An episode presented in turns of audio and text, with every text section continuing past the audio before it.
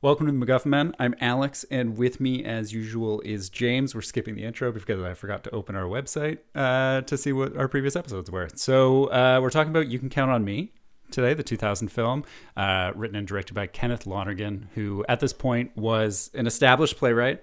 Um, and he had also co-written the screenplay for Analyze This, and I believe Gangs of New York comes out this same year, year 2000. Um, and naturally become pals with Martin Scorsese, which helped him get a little extra clout to get a movie made. Um, this movie also helped launch Laura Linney, uh, queen of 2000s indie drama, and Mark Ruffalo, because uh, XX and XY, XXXY and The Last Castle were soon after this. And uh, these are sort of the first movies that really launched them as the people that we would know them as for the next 10 years until Mark Ruffalo became the Hulk, you know?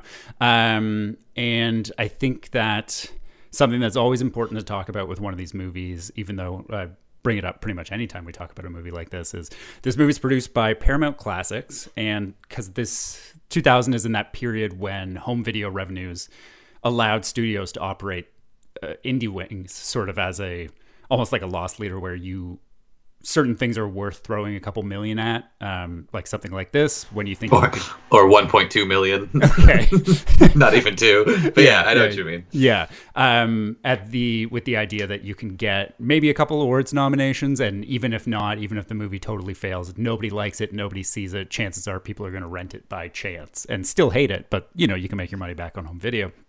And um, this this movie really fits into that that feel for me. It's like someone was taking a flyer because Martin Scorsese said, "Hey, you sh- you should give this guy a shot," and uh, you know, uh, like we benefited for a long period of time. We got a lot of good movies out of that period.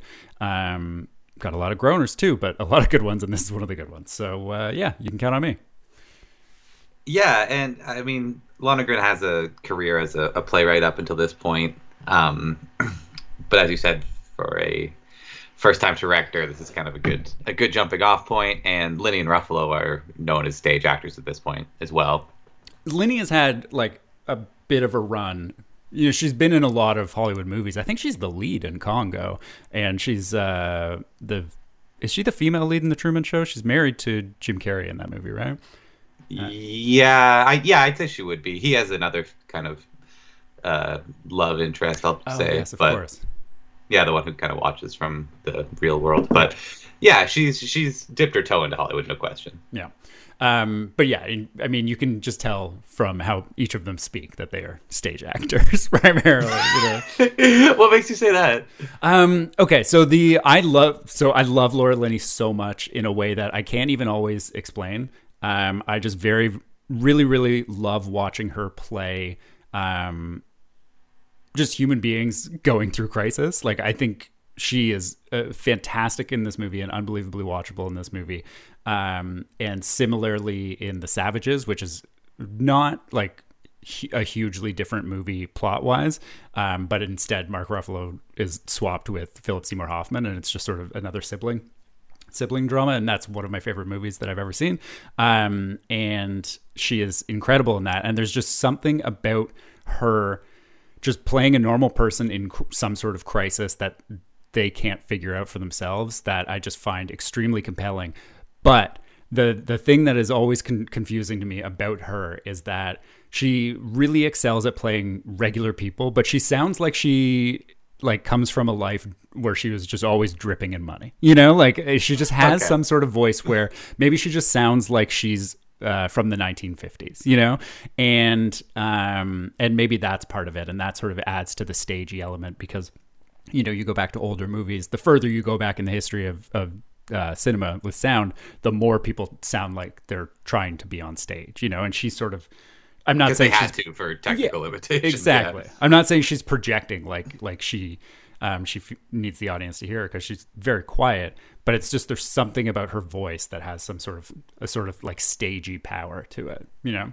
Yeah, I and what I'll say about her is I love that you can see wi- without it being too showy, um, the sort of two minds that she's functioning with at any given time, um, and her. I mean, right, just as a modern example, I think most people would be, but many people would be familiar with is her in Ozark. You know, she's trying to keep this family together, but um, is beset by endless tragedies and problems that need to you know come across a family in a Breaking Bad type TV show. Mm-hmm. Um, and and so it's not that thing where something bad happens, then everyone looks away and she has this moment to herself. You know, the camera's stuck on her and she like, you know, bites her knuckle and has this obvious sort of um, trying to keep it together for the family, but has uh, has some things to worry about. But in this one, even it's such a small one and it's so early, and I don't know that's the best example, but I just remember taking a, a very early note on it. Is when Rudy says the the story writing assignment is unstructured, yeah. and she just flashes this tiny little smile, but it, and she can't get into why that's funny or you know how you know she seems to be very charmed by her child at this moment. Mm-hmm. Um, and, and finds her her son quite adorable and just like kind of has to keep driving and moving and get on with her day. But there's like this tiny little glimpse, this this fading little face that she makes, um, where you see her having to do two things at once, and that's throughout this movie. She's trying to keep it together for her family. She's, um, you know, she's there's turmoil at her job, and you know, with with Terry, with um, you know the the romantic interests of her life. Um, I, I just find she's so good at playing the person who is interacting with the humans and then the the human that she is herself. And without it being too showy um, i think she just nails that subtext really really well all the time. Yeah i agree. She's extremely good at playing the middle and i think there's i think that is sort of also just defined her as an actor in that it's pretty rare to find somebody who loves laura linney and it's also pretty rare to find somebody who hates laura linney you know? Like there's no she's just sort of um she's just very middle in general. Yeah. And I, do, I, I, think I love Laura Linney. I, I love Laura Linney. I've been on this this train for 20 years now. You know. Yeah. There's not okay. Let me correct myself. There's not a lot of people in high school in the early 2000s talking about how they love Laura Linney. sure. You know? Yeah, okay. I'll give you that. Yeah. Um. So I think this this movie is. Um. I mean, it's very it's very obviously a low budget movie and it's also very obviously somebody figuring out how to make a movie. You know this movie is not particularly gorgeous partially out of um, uh, necessity because you know with a, a movie like this on a budget like this you're just sort of you're always racing against the clock and the idea is just to get it on get it filmed. And you know the, the i mean the great surprise of um, margaret or sorry, Manchester by the Sea was that Kenneth Lonergan sort of made a pretty movie, like visually pretty movie, you know, because like Margaret, which is my favorite of his movies, is also very um, kind of drab visually, and uh, as is this one, and it's just sort of like you know, it's a it feels very much like somebody who is.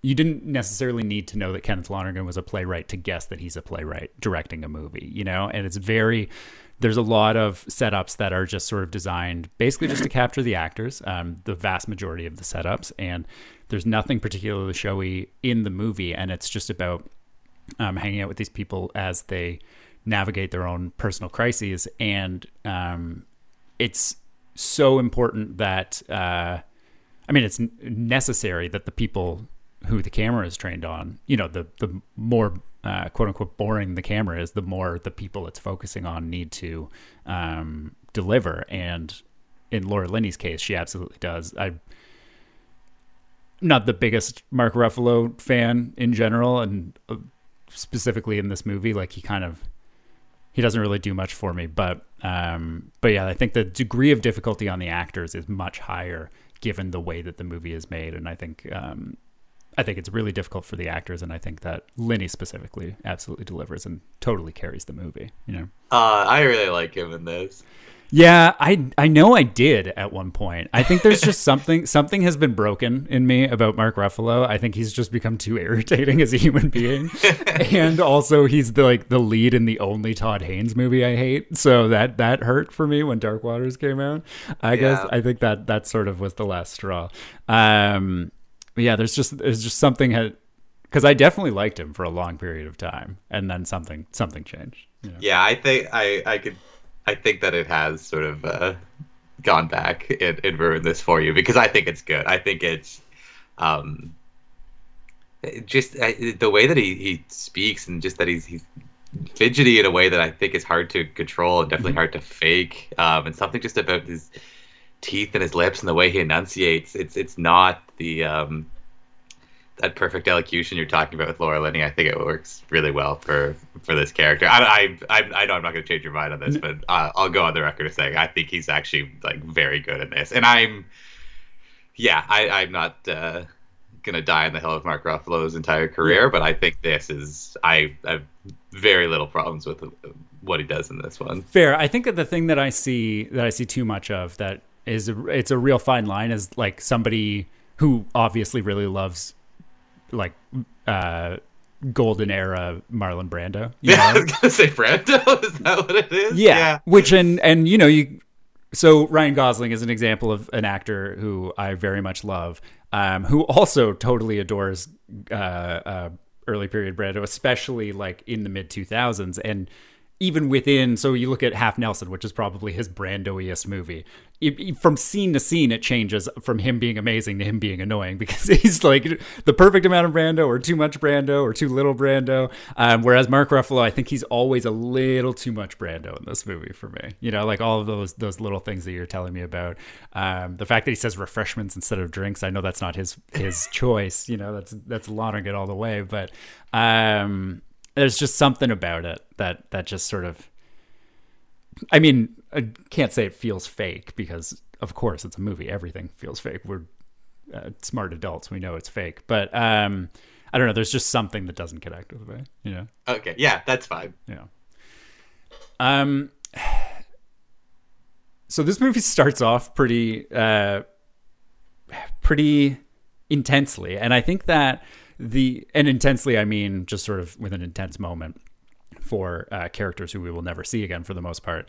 Um, it just sort of comes at you, and you don't know who these characters are. Um, they're talking about something totally innocuous, and the uh, car swinging out and just sort of leading to their death is, is a very interesting setup, followed by the uh, police officer who doesn't know, or Daryl, who doesn't know how to explain what has happened to to the babysitter. And I think that, I mean, I think it's a, a minute long all in, but I think it's a really interesting way to sort of set the table for um, for the movie to come because you know you just sort of see the you don't really know what you're looking at um, in that scene until, or you don't know who you're looking at until after the people are already dead, right? Then we sort of are able to piece together that those kids in there watching TV are um, are probably the children of the people who just died.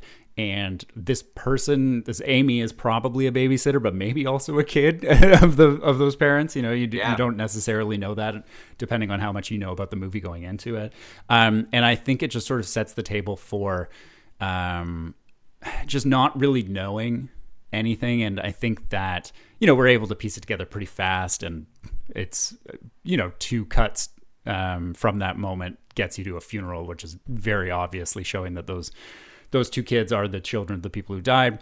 Um, but I think it sort of it does a really good uh, job of setting setting the table for our characters who we don't follow as children we follow them as adults but it just sort of gives us an introduction to them in a way that i think is really interesting and um, it's not just people saying, well, our parents died when we were young. You know, it's actually giving you some sort of visual to tie that to. And there are it's you know it's a it's a lot of work. You have to cast Amy Ryan and shoot some some truck stuff, you know, and uh, and it, yep. it it doesn't result in a lot of screen time, but um, I think it's a it's a valuable um, a valuable choice, especially since the movie seems to be primarily about characters who um, want to believe that there is something out there and there just might not be, you know? Yeah, so you cast Amy Ryan and Michael Countryman and put their name in the credits, in the opening credits, yeah. you know? There's other people with more screen time who don't receive the same treatment. Um, it just just from my experience that I was I would only seen it this movie this time this week. Um, and in Manchester by the Sea, the podcast we did on that, I was talking about the the grief porn and the mm-hmm. the the level of tragedy and how sometimes maybe it gets a bit overdone with the the um, stretcher falling down as they're trying to load the ambulance in, in Manchester by the Sea. And I was just wondering to what level we're going to see that in this movie, and it, it comes very quickly. Um, but not much after that. You know, after that, it's just kind of these people not even necessarily dealing with that the grief of that experience, but you could that's obviously shaped them or shaped um, likely the level of closeness that they would have. You know, they probably just raised each other a bit more than they would if their parents, were, you know, were alive uh, through their childhood. Mm-hmm. So there is less of that in this, and I think I like that. Mm-hmm. Um, and yeah, it, it avoided that thing that you said about them just having to explain it. And I just love the it's a sibling movie. You mm-hmm. know, it's it's a relationship that we don't see that much. And I was thinking about this when you're talking about Ruffalo and uh, Brando and some of those classic characters of this uh, kind of drifter with the heart of gold who comes to a small town and kind of shakes things up and makes people rethink their choices. You know, that he comes into um, you know the suburbs and awaken some woman out of her drab life. Mm-hmm. Um, it's not that. It's it's a good kind of refreshing change on that. It's it's not the romantic relationship. It's it's played differently because they're siblings, and you know they still kind of bounce off some other people that aren't family. But the the central relationship here is the the siblings, and that's different. And it's different to see um, that character like a Brando, like other sort of misfits, kind of I don't know, down on their luck or can't get out of their own way, sort of. Um, this one goes in a in a different direction, and like in Manchester by the Sea, things happen. You know, things that are unpredictable happen, and they're not these gigantic life changing events, but just the way people bounce off each other and that sort of illuminating their differing personalities. I think that's one of the things I really like about this movie. In a movie that there's a lot of things that I like. Yeah, and I think I would I would almost compare it more to Margaret, which is a movie that's you know the first five minutes you see something tr- tragic, and then the following two hours and fifty five minutes it's just uh, Anna Paquin trying to piece it together, you know, and sort of the thing that's so interesting about that movie is her going round and round in circles and examining this sort of ethical situation from basically every possible angle and trying to find an answer and uh, realizing that she doesn't um, or that she can't that there is no answer. And i think that this movie to me is very similar in uh, in that way, with sort of less of a. Um, I think the ending is a bit less pointed in "You Can Count on Me" than it is in Margaret, and I think that um, there are even fewer answers in this because it's less exhaustive because nobody really commits to anything in this movie. Everybody's just sort of wandering, and um, it does. You're right. It does sort of allow for that that just sort of uh, sibling relationship to sort of thrive, and and we are picking up things that we missed in in in between the uh, opening credits and where we meet uh, Laura Linney as as Sammy um, as an adult. You know, there's a there's a lot that is only inferred that we have to pick up on on how they um, relate to each other, her and her and Terry, and and I think that um, like Margaret, it's it's a movie about trying to figure out who is in charge. You know, like there people are or you know, is there some sort of control over me? And I don't just mean this from the religion aspect. I mean this from basically every level of the movie. You know, like um, when you're a kid, say like Sammy and Terry, they have rules because their parents told them what the rules are. You know, like the the thing we hear them talk about as kids are rules. You know, when when um, Daryl comes to the door to talk to Amy, and uh, said you can't go outside or we can't leave Amy um, or whatever that conversation is. It's like it's like um, what Rudy will say later. You know, like a I need structure or something. You know, because he is a yeah. child and they were children who had structure because their parents gave them structure, and then you know. Unbeknownst to them, that's been taken away because their parents are dead, right? Um, and Rudy Senior is an absentee father. You know, you sort of get that uh, the comparison point. You've got Sammy, who is always present, even in the middle of her workday, you know, when she yeah. has to be. Um, and Rudy Senior, who is who is never. Um, Sammy is looking for a version of religion that she sort of has it in her mind is going to like help her in some capacity, even though. Um, Ron is telling her that doesn't exist, you know, uh, essentially telling her that doesn't exist. And um, the other one is, you know, we we don't we hear mention of Larry a bunch of times, Sammy's old boss, um, but he's uh, who just sort of let um, had this structure that Sammy had gotten used to and really enjoyed, being able to pick up her kid and drive him to the babysitter after school, um, and then going back to work. And he, he Larry is replaced by Brian, who uh, desperately wants to control the branch, and uh, to the point that it's absurd, you know. Um, and uh, you know what we've learned throughout him or throughout the movie is that one he can't really control the branch partially because because of Sammy. Um, Sammy he can't control himself. He can't. Well, and then, yeah. then that's the other thing. He can't uh, he can't even control his own personal life, right, or his his role in his personal life. Um, uh, or what he's supposed to do as a as a husband and expectant father. Um, but yeah, and I just think it's it's a movie about people trying to find um, answers that they'll probably never find, but they all relate back to wanting to feel like there's some sort of set of rules in the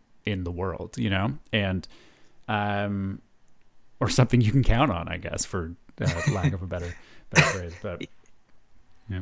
Um, do you think we're meant to believe that Sammy makes some of the more impulsive and perhaps uncharacteristic decisions because of Terry's presence, or is that sort of uh, some decisions like do would her parallel life if Terry hadn't shown up uh, look somewhat similar? Is it about him being a negative, uh, having a negative effect on her? Is it about her seeing the way he lives and trying to veer a bit away from her very kind of straight edge life. Mm-hmm. Uh, it, what do you see as the influence that Terry has on Sammy?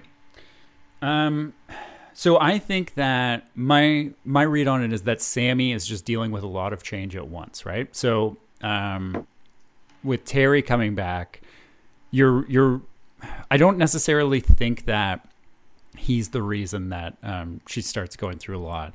I think he's part of it, but I also think the uh, the other aspect of it is uh, Brian becoming her boss after what seemed like a pretty idyllic situation for her. I think that those two things coming together creates what is probably a pretty big roadblock for somebody who is um, probably really settled into her life. You know, um, I I don't know how old Rudy is, but he's probably what like eight, nine, something like that. Uh, she says he's eight when Brian asks. Oh, does so. she? Okay. Yeah. Um, and you know, so she's probably sort of settled into a pretty repetitive life for five or so years, you know, and I think that it's just sort of a couple of things coming together at once that have sort of created um, a bigger obstacle than she has seen in front of her in quite some time, you know. Yeah, and no, also I, the combination of seeing Terry would bring up tons of old memories that we aren't really privy to, um, but would absolutely be the case. You know, like you you'd be excited to see the sibling that you love, but also you've been through a lot of trauma together. You know, and he is the other living signifier of the trauma that you've been through. Right, and but I think the other element at play is that as Rudy Jr. gets older, and I, I think we see this sort of spelt out. Um, he wants to know more about his father. Like he just would have a natural curiosity, and uh, to take Terry's view of it, at least, that she's sheltering him, and that maybe doing him a disservice by not explaining who her who his father is, or that he even lives so close by. Apparently, what mm-hmm. kind of person he is.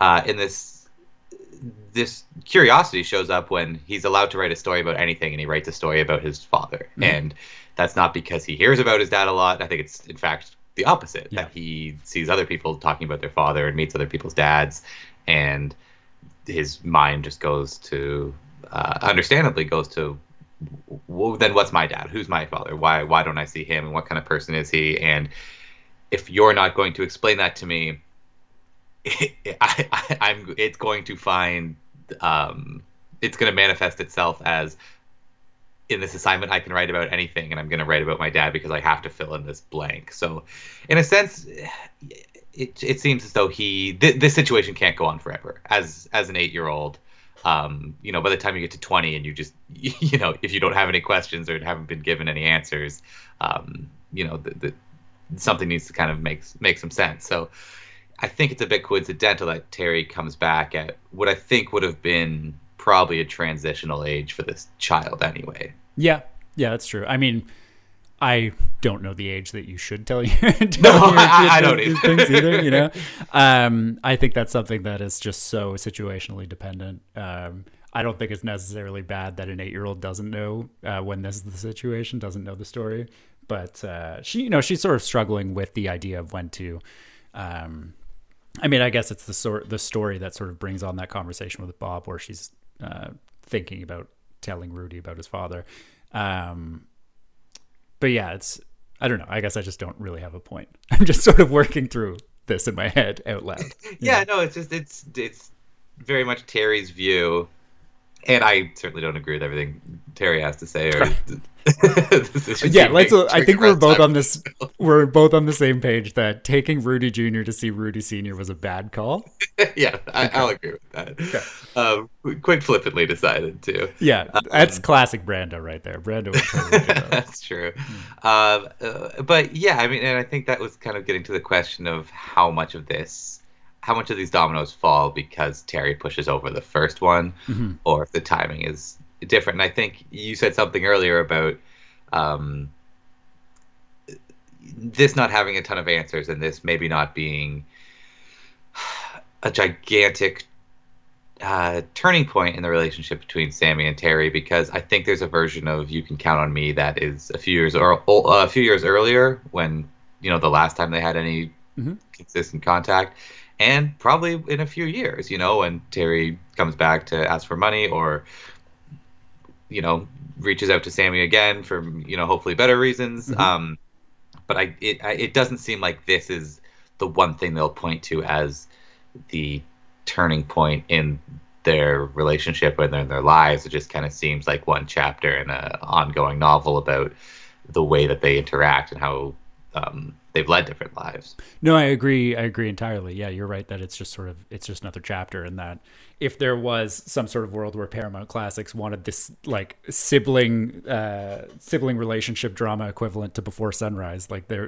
very easily could have done this with uh, with Sammy and Terry. You know, um, Yeah, because not a ton changes. You know, for as much as I say what I like about this movie is, or one of the things I like about this movie is that um, things happen. You know, they they do go to the bar, they do get caught. There is that moment of incomplete knowledge where Terry acts out on Rudy Jr. because he thinks he squealed on him to use his words Mhm. and it banishes him to the baby house because he's a baby. Yeah. Um, stuff does happen, you know, in the affair and the proposal with Bob, and you know there are things that happens. It's not just this dinner with Andre total character study of just people talking to each other. There, are, there are narrative points that move things forward, but it's not. Um, it's not a typical three act structure that now things are wildly different, or we've come back to the same spot after uh, achieving these,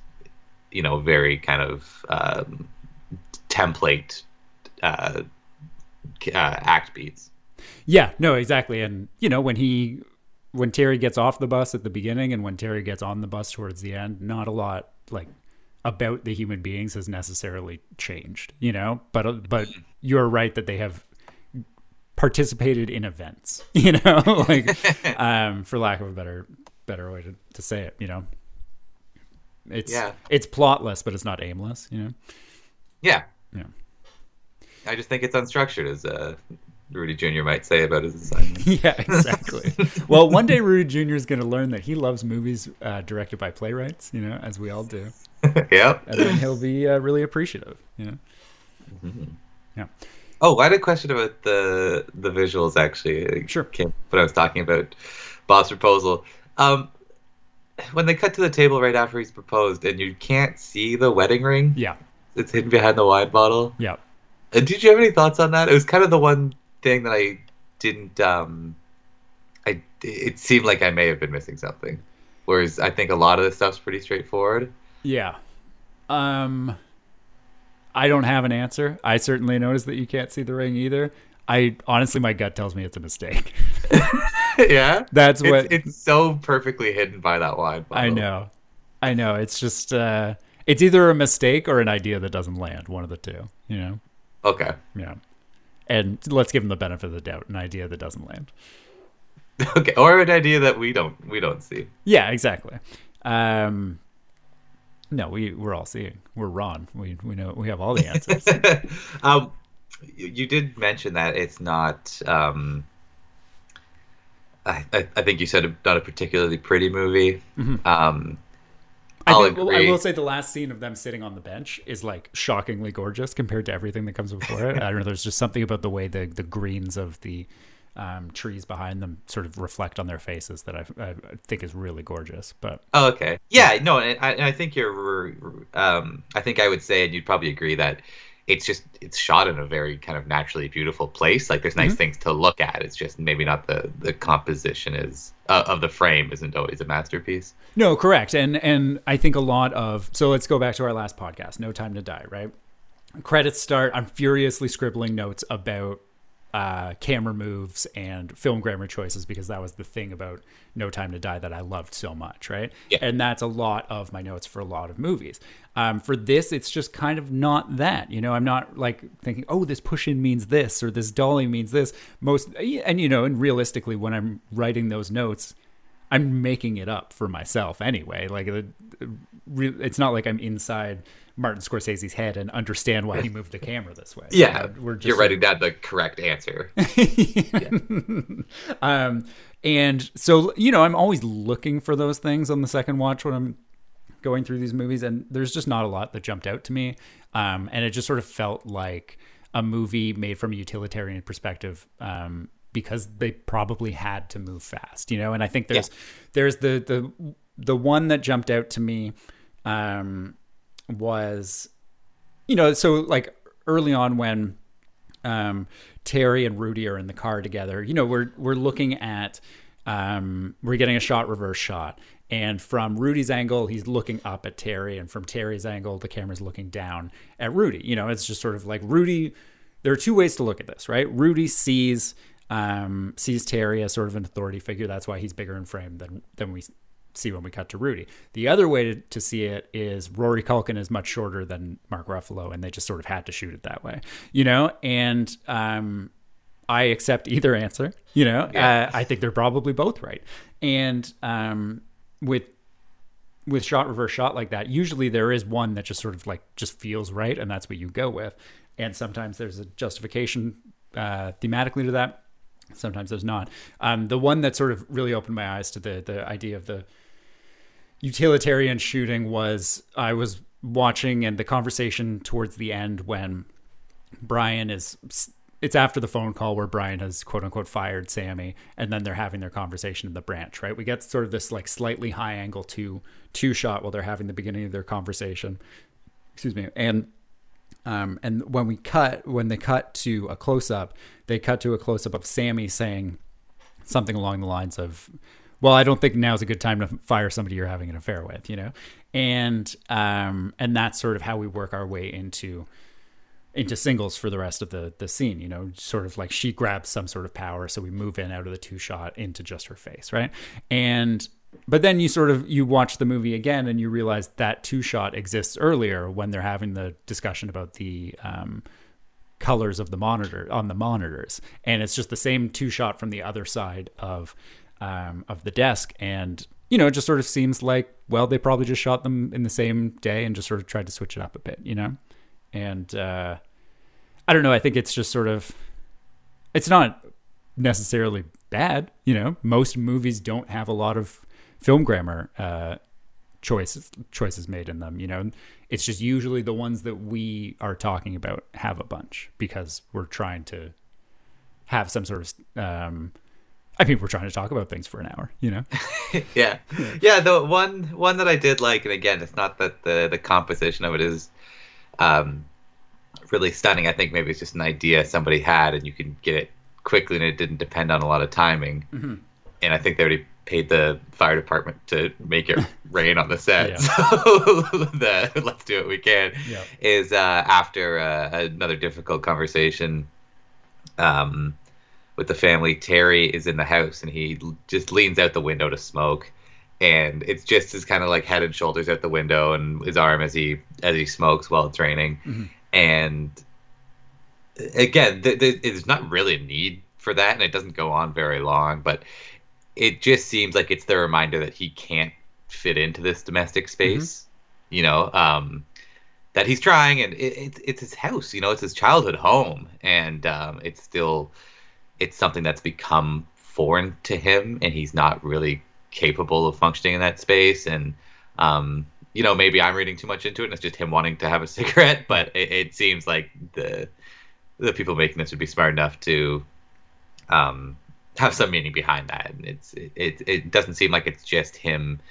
having that moment of stress relief to him. It, it, it very well could be, but yeah, um, it, it to me it just screams that it's he's out of place here. He's the fish out of water, and as much as he, it seems like he, he loves his sister a lot, and it seems like he loves his nephew, and again doesn't always probably treat them as well as you should have if you love these people as much as you do, but um, just this moment of him being able to tolerate the rain um, because he feels more comfortable in that than he does inside this domestic space that he's so unaccustomed to after years on the road or in jail or you know um, in Alaska or whatever it is he's been doing. Uh, it's just this brief moment that has no other meaning than I think to see his isolation and uh, that he feels excluded in this space that should feel so like homely to him. Yeah, and I think there are there are a number of short pieces in this movie um, that communicate things like that, and I think that that's something that um, would also depending on how I've never read a Lonergan screenplay, like depending on how he writes his screenplays, like he might have described that as being the reason why he's hanging out, um, hanging out the window. You know, that seems like a very playwright thing to put in the stage directions, right? Um, yeah, sure. To give the reason why somebody is hanging out the window, and it's sort of, yeah, the actual the physical act is um, is certainly meaningful and, and you're right that the people making this movie are definitely smart enough you know like um, to to sort of put that thought into it. And i think there are a bunch of smaller moments too that are coming to mind is the shot of the hammer in the rain after um, we've seen rudy and terry a few a, a day earlier maybe.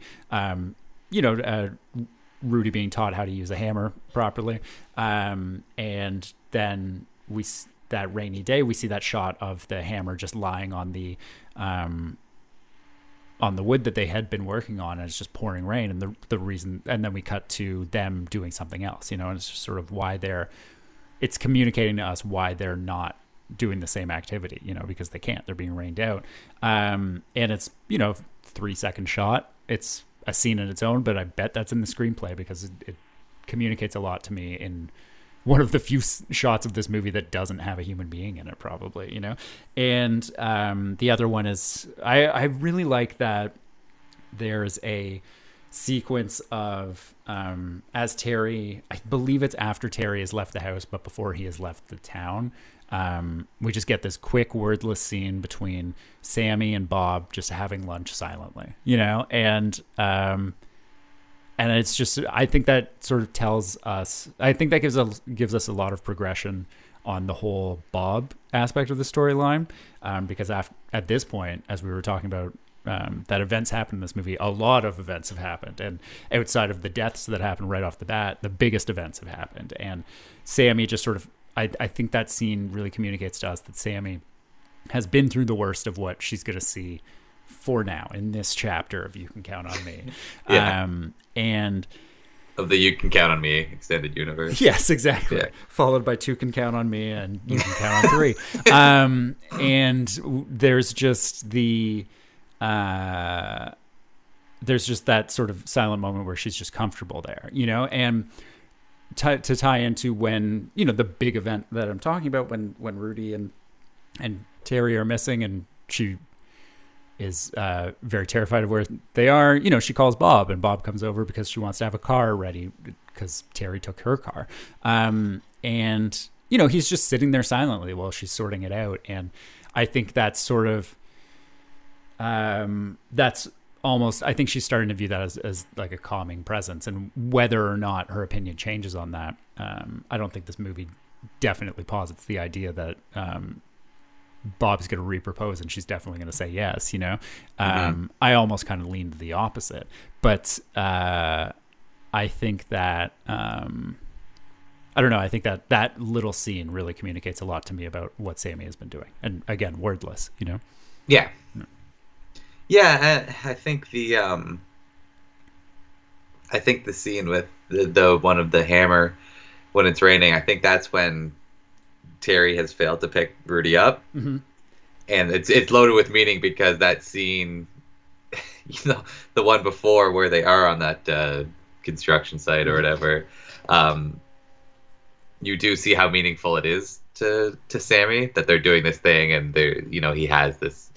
I don't want to say role model, but this other figure in his life that seems to mean a lot to him. Mhm. Um, and yeah, that that that that hammer is just really loaded with meaning. So that's that's what to do with it. You know, you you put a lot of meaning to it, and then you just leave it alone. You have it motionless on the ground, and there's all of these things that um, that Terry's capable of doing. It just is not consistent with it, and that's you know seemingly Sammy's um, kind of one of her big struggles throughout this. You know, if if Terry was just a piece of shit wall to wall, you could have an easier time cutting him out of your life. Yeah. But it's it's that there are often these glimpses of someone who's really sweet and really caring, and it's not just that you've been through this thing together. You know, this this um, the, the death of your parents, but the way he is great with Rudy sometimes, the way that Rudy really looks up to him and wants to spend time with him. And I, I like that there isn't that scene of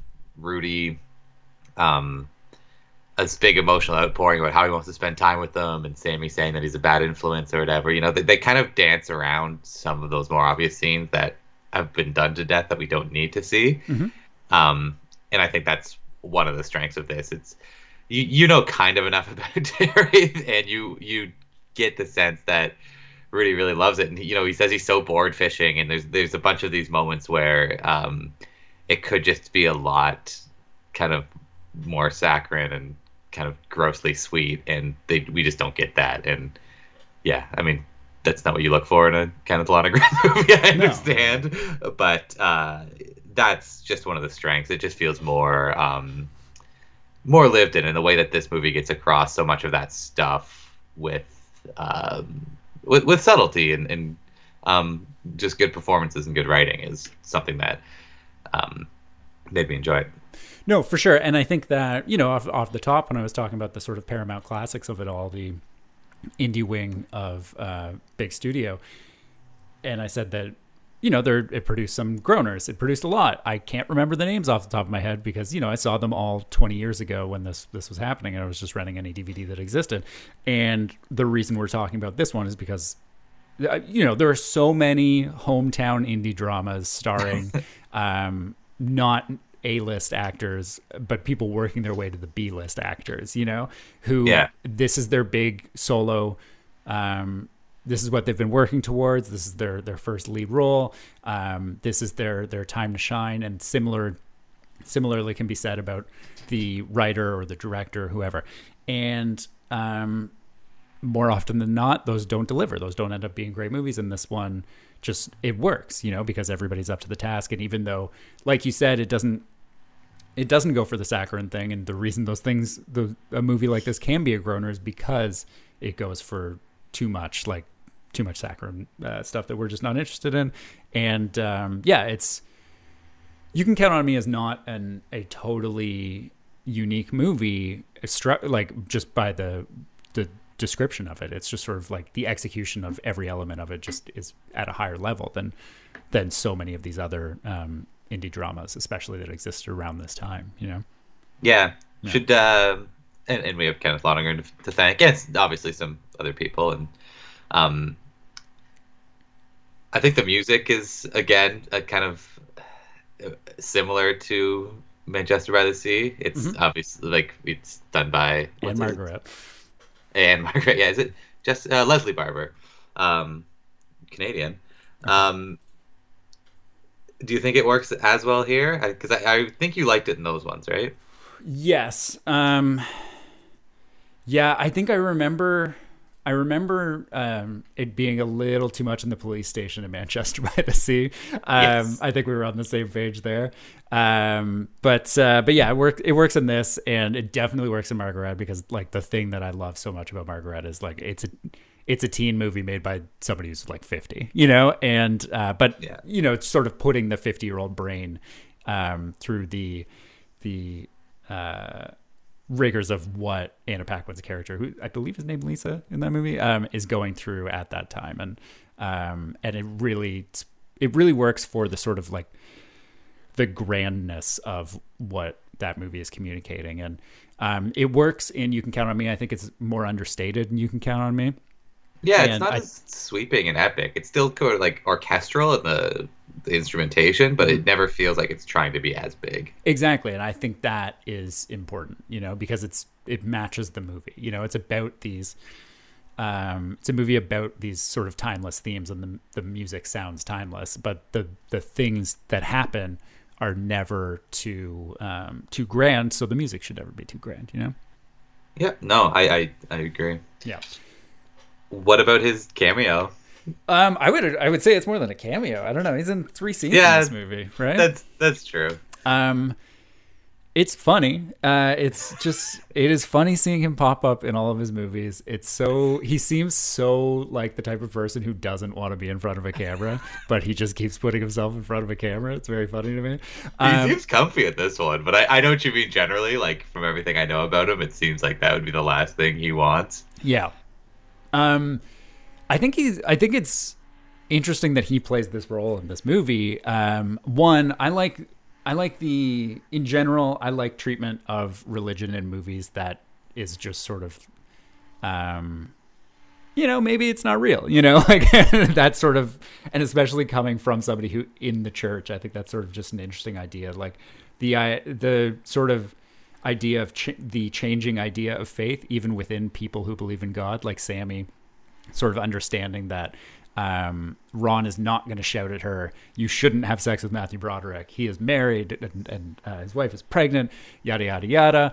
Um, and her sort of like wondering if maybe the old way was better and all of these things. Um, I really like that scene. That's the scene that really unlocked the idea of um, there's really nobody in control, and this whole movie is about people trying to find some sort of um, some sort of governing body over their life, you know, yeah, um, because they they are realizing that they have no control over their own lives or their own their own actions. Um, they just sort of are going with the wind, and I really enjoy that that um, short scene, and I really love that when Sammy asks, like, wouldn't it be better off with sort of an absolute right or wrong?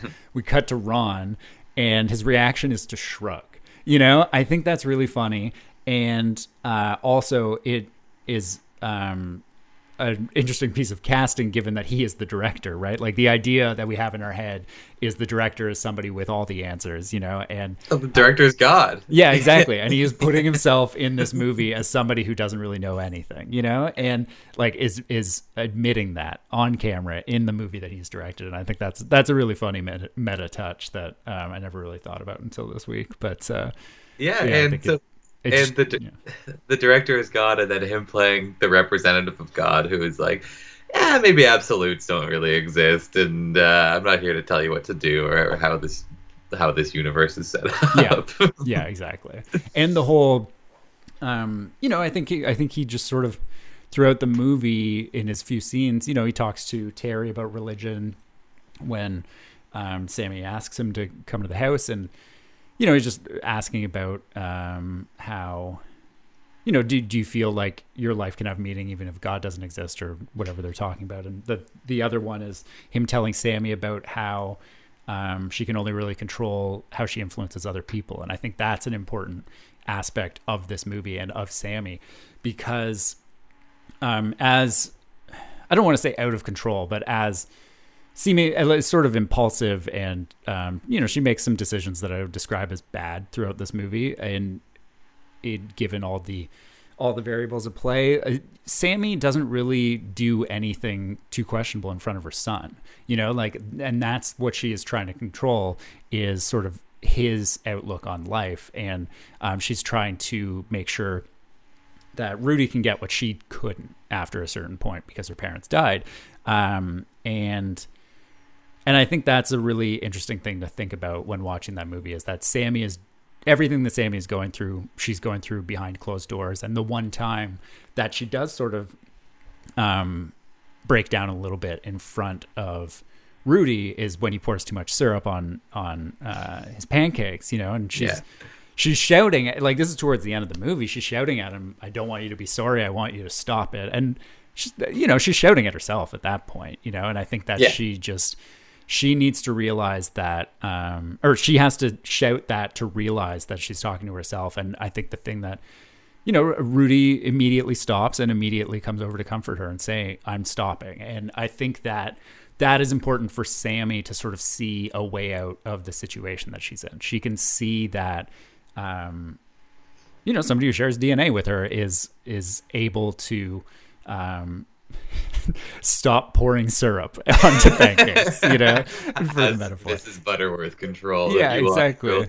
Yeah. yeah Yeah, no, I, I, I, no, I love that a lot. And even before that, it's in that same conversation where she's kind of demanding Ron be more black and white about things and Yeah. deal more in absolutes. Uh, and he just, yeah, he shrugs. He doesn't bring that fire and brimstone thing that she's sort of looking for. And I, I mean, it seems to be the more meaningful way out is when he talks with, um, with, uh, with Sammy and Terry together, and she's trying to get Terry to change his ways, and Ron is doing, I think, a good job of trying to be a good, um, moral, ethical representative without it being completely from a religious standpoint, Mhm. and him not not not even knowing it, but he said the best thing that uh, Sammy can do is be a good example for you, yeah. And it just turns this mirror on her where she's she wants things to be seemingly at this point she wants someone from the outside to tell her she's doing something wrong so she can stop doing it. And he's saying you know you you usually know if you're wrong. Like if, if you look at what you're doing and you feel bad about it okay wh- why do you need some other external influence? And uh, this movie doesn't come off as anti-religious by any means and um, i just think it comes off as this kind of golden rule moral standpoint of yeah if, if you feel like you're being a shitty person stop being a shitty person Yeah, yeah, yeah. and you probably are being a shitty person if you if, if you're that suspicious of your own actions. Um, and, and terry kind of turns it on her later and says you know what kind of example you're setting for us tonight. But i think they do a really good job of walking a fine line there where they don't um, they don't just shit on religion. They don't um, they don't put it up on this really high pedestal either. Mhm. and they just leave it to every individual to dictate their own actions their own morality. And you typically know the best. And uh, terry and sammy are coming at it from different angles. And ron's just kind of playing it right down the middle and saying something that's not overtly religious not anti-religious obviously. And um, it's just this very cool moral compass. And i think that that's you know it's funny as we said for the director to look um, kind of like he doesn't have any answers but without I, I think they do a good trick there by providing answers without being didactic and saying you know more or less follow your heart and Yeah. define your own morality and that's the the more true sense of reality than something you're going to find in a, a sacred text or by rejecting a sacred text on principle Yeah, for sure. Um, oh, uh, talking about finding your own path. One shot that uh, uh, we should mention is when they all come home from the police station uh, and they all walk in the door together. They all go in three separate directions. Rudy goes upstairs, Sammy goes right, and Terry goes left um, into different rooms. And um, you know, since I've been uh, talking shit about about the visuals of this movie constantly, um, I feel like that that is worth uh, mentioning, especially when you're talking about people having to make their own decisions and choosing Yeah. their own paths. yeah Um, right Let's. Uh, should we talk about the ending? yeah for sure Um, I mean, it's good, a really nice scene, and I think it does a good job of. Um, and I'm talking specifically about them waiting for the bus together. Um, but the lead up to it is just as good. Like the idea that um, talking about you know and not getting too saccharine or whatever. Terry shows up to say goodbye to Rudy, but he doesn't show up on time. You know, like it's sort of the the baby steps thing where um, you know even the night before his sister is saying to him like i don't want to tell rudy you're coming if you're not going to show up you know like giving him so many opportunities and like um, and reminding him a number of times just how important it is and he's still you know he's still late um, he shows up but and i think that's something that's really interesting is uh, Rudy's reaction to him being there and Terry talking about how I'm going to write you letters. I write a hell of a goddamn letter. And Rudy says we'll see like you, you know like he's just sort of i think he's starting i think that's a really interesting moment from rudy's perspective because when we look at what what he has learned throughout the movie you know he's gone from uh, not knowing anything about his father to knowing everything about his father in the span of about three days, you know, and a lot of that happens in the span of about 10 minutes. Um, yeah. And he's just sort of open to the, he's start, sort of starting to realize the idea that um, not every adult is trustworthy. You know, he especially um, with Terry, who he spent the most time with uh, throughout this movie, other than his own mom. Um, he he's just sort of realizing that you know, even if he is this person who he's related to and who he loves, he's not necessarily always going to come through. You know, and I think that that seeing that seed of doubt in Rudy is is a really cool moment in this movie, and it's something that is barely like um, it's just it's just sort of almost like a throwaway line. It's just sort of like, yeah, yeah, we'll see, we'll see, we'll see, you know. Yeah. And but he's eight, you know, like that's a big moment in that kid's life, as sort of having doubts about uh, adults being truthful. Like I, I, think once you start to realize that um, quote unquote authority figures don't necessarily have the authority that you you thought they or you had presented or sorry put upon them yourself, you know. Um, I think that's a that's a big moment in any any person's life, and it happens at different ages for different people. And it just so happens to be Rudy was eight, and I think that's a really interesting interesting moment. You know? Yeah, there, there's sort of this muddying between the male authority figures in his life. You know, he's confused about. Oh, I thought my dad lived in Alaska. Mm-hmm. I thought, uh, you know, he kind of sees. It seems as though he sees these older men as kind of one conglomerate or sort of interchangeable, and that they don't do any wrong, and maybe the the police officer and some male teachers and you know maybe Larry. We don't see any of their relationship, but they all seem um, maybe that they they've all been somewhat good to him, or he hasn't seen the bad side of it. And I think you're right. This is sort of a moment where he has uh, he's starting to distinguish them from each other, and that they don't all do the things that they say they're going to do. Mm-hmm. And Rudy spends so much of the last part of this movie saying nothing or saying very little. You know, he's the one who says maybe we should call instead of just showing up yeah. and all, all, these things that, um, you know, I imagine a, a, kid would just want the immediate gratification and not think of the long term uh, repercussions of it. And we see that start happening, and then we see this, um, you know, awful interaction that he's forced to watch, and he gets pushed to the ground, and it, it, it seems like his. Uh, endlessly optimistic view of older men in his life has been shattered, and he's just being, um, you know, rightfully distinguishing with it now, and says, "Okay, yeah, sure, you say you're going to write, but." You've also said you're going to pick me up every day. And there's a time you said we were going fishing and then we weren't because of you know he wouldn't know this, but like your your petty thing got in the way, and you were taking it out on me because my mom was trying to hold your feet to the fire about yeah. something. You know, he but he's then we sort did of go fishing. You know. Yeah, I know exactly, but he, he's just sort of fishing turned fishing turned into meeting my dad.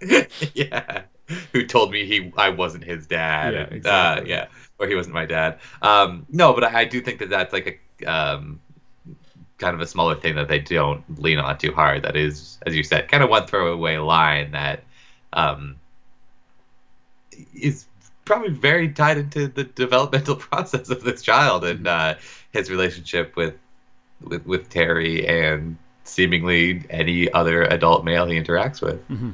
Yeah, for sure.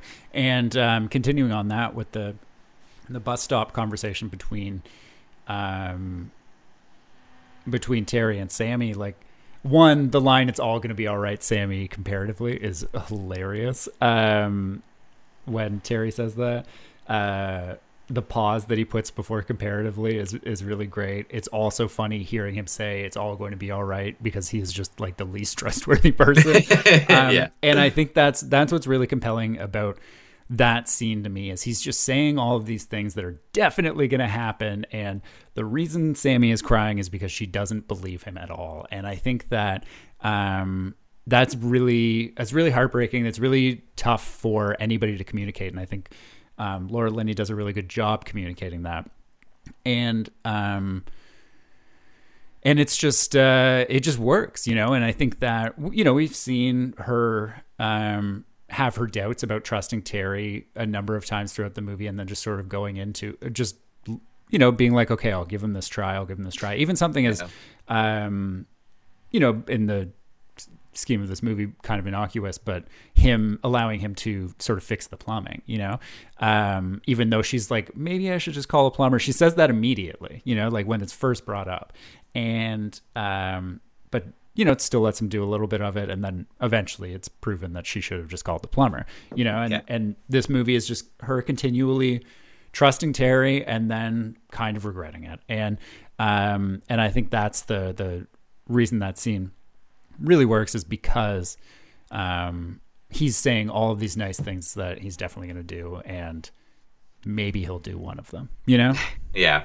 Yep. So, and I think the um, the choice to have him get on a bus and have her get in a car is a really uh, a really interesting idea because you know public transit inherently involves sort of just uh, going where the world takes you. you know, you get on this Yeah. thing that that uh, takes you wherever, and and um, you know you know the destination. Uh, although I guess he did get on the wrong bus earlier in the movie, but um, you know if you read the schedule properly, you know that uh, you know where it's taking you. But Sammy is uh I think the movie leaves Sammy with control of her own destiny, you know, and I think she she opens the window, she lets the world in a little bit, um, but she is still driving the car, you know, and and I think that we leave this movie with Terry kind of in the same place as where he is at the beginning, and I think Sammy has been through a lot, but has at least learned something. Um, and like you said, this is these could easily be this could just be a chapter of of a book in their story, you know, um, Yeah. something like this could come along and happen again. And you know like the the car crash going back to the car crash from the beginning it's just sort of this innocuous moment and then somebody um tries to make a turn at a time when you shouldn't make a turn and then somebody has to veer out of the way and they get hit by an 18 wheeler you know and sammy is only in control until something pulls into her path and she has to uh, veer out of its way again you know and it's just it's gonna happen but it's not yet you know like Yep. the end credits are rolling. You know, we got to wait till the till Ruffalo comes back, or you know, until the next crisis shows up. Yeah, hundred yeah, percent. Yeah. All right. Thanks for listening to the Mcguffman. Uh, check back next time.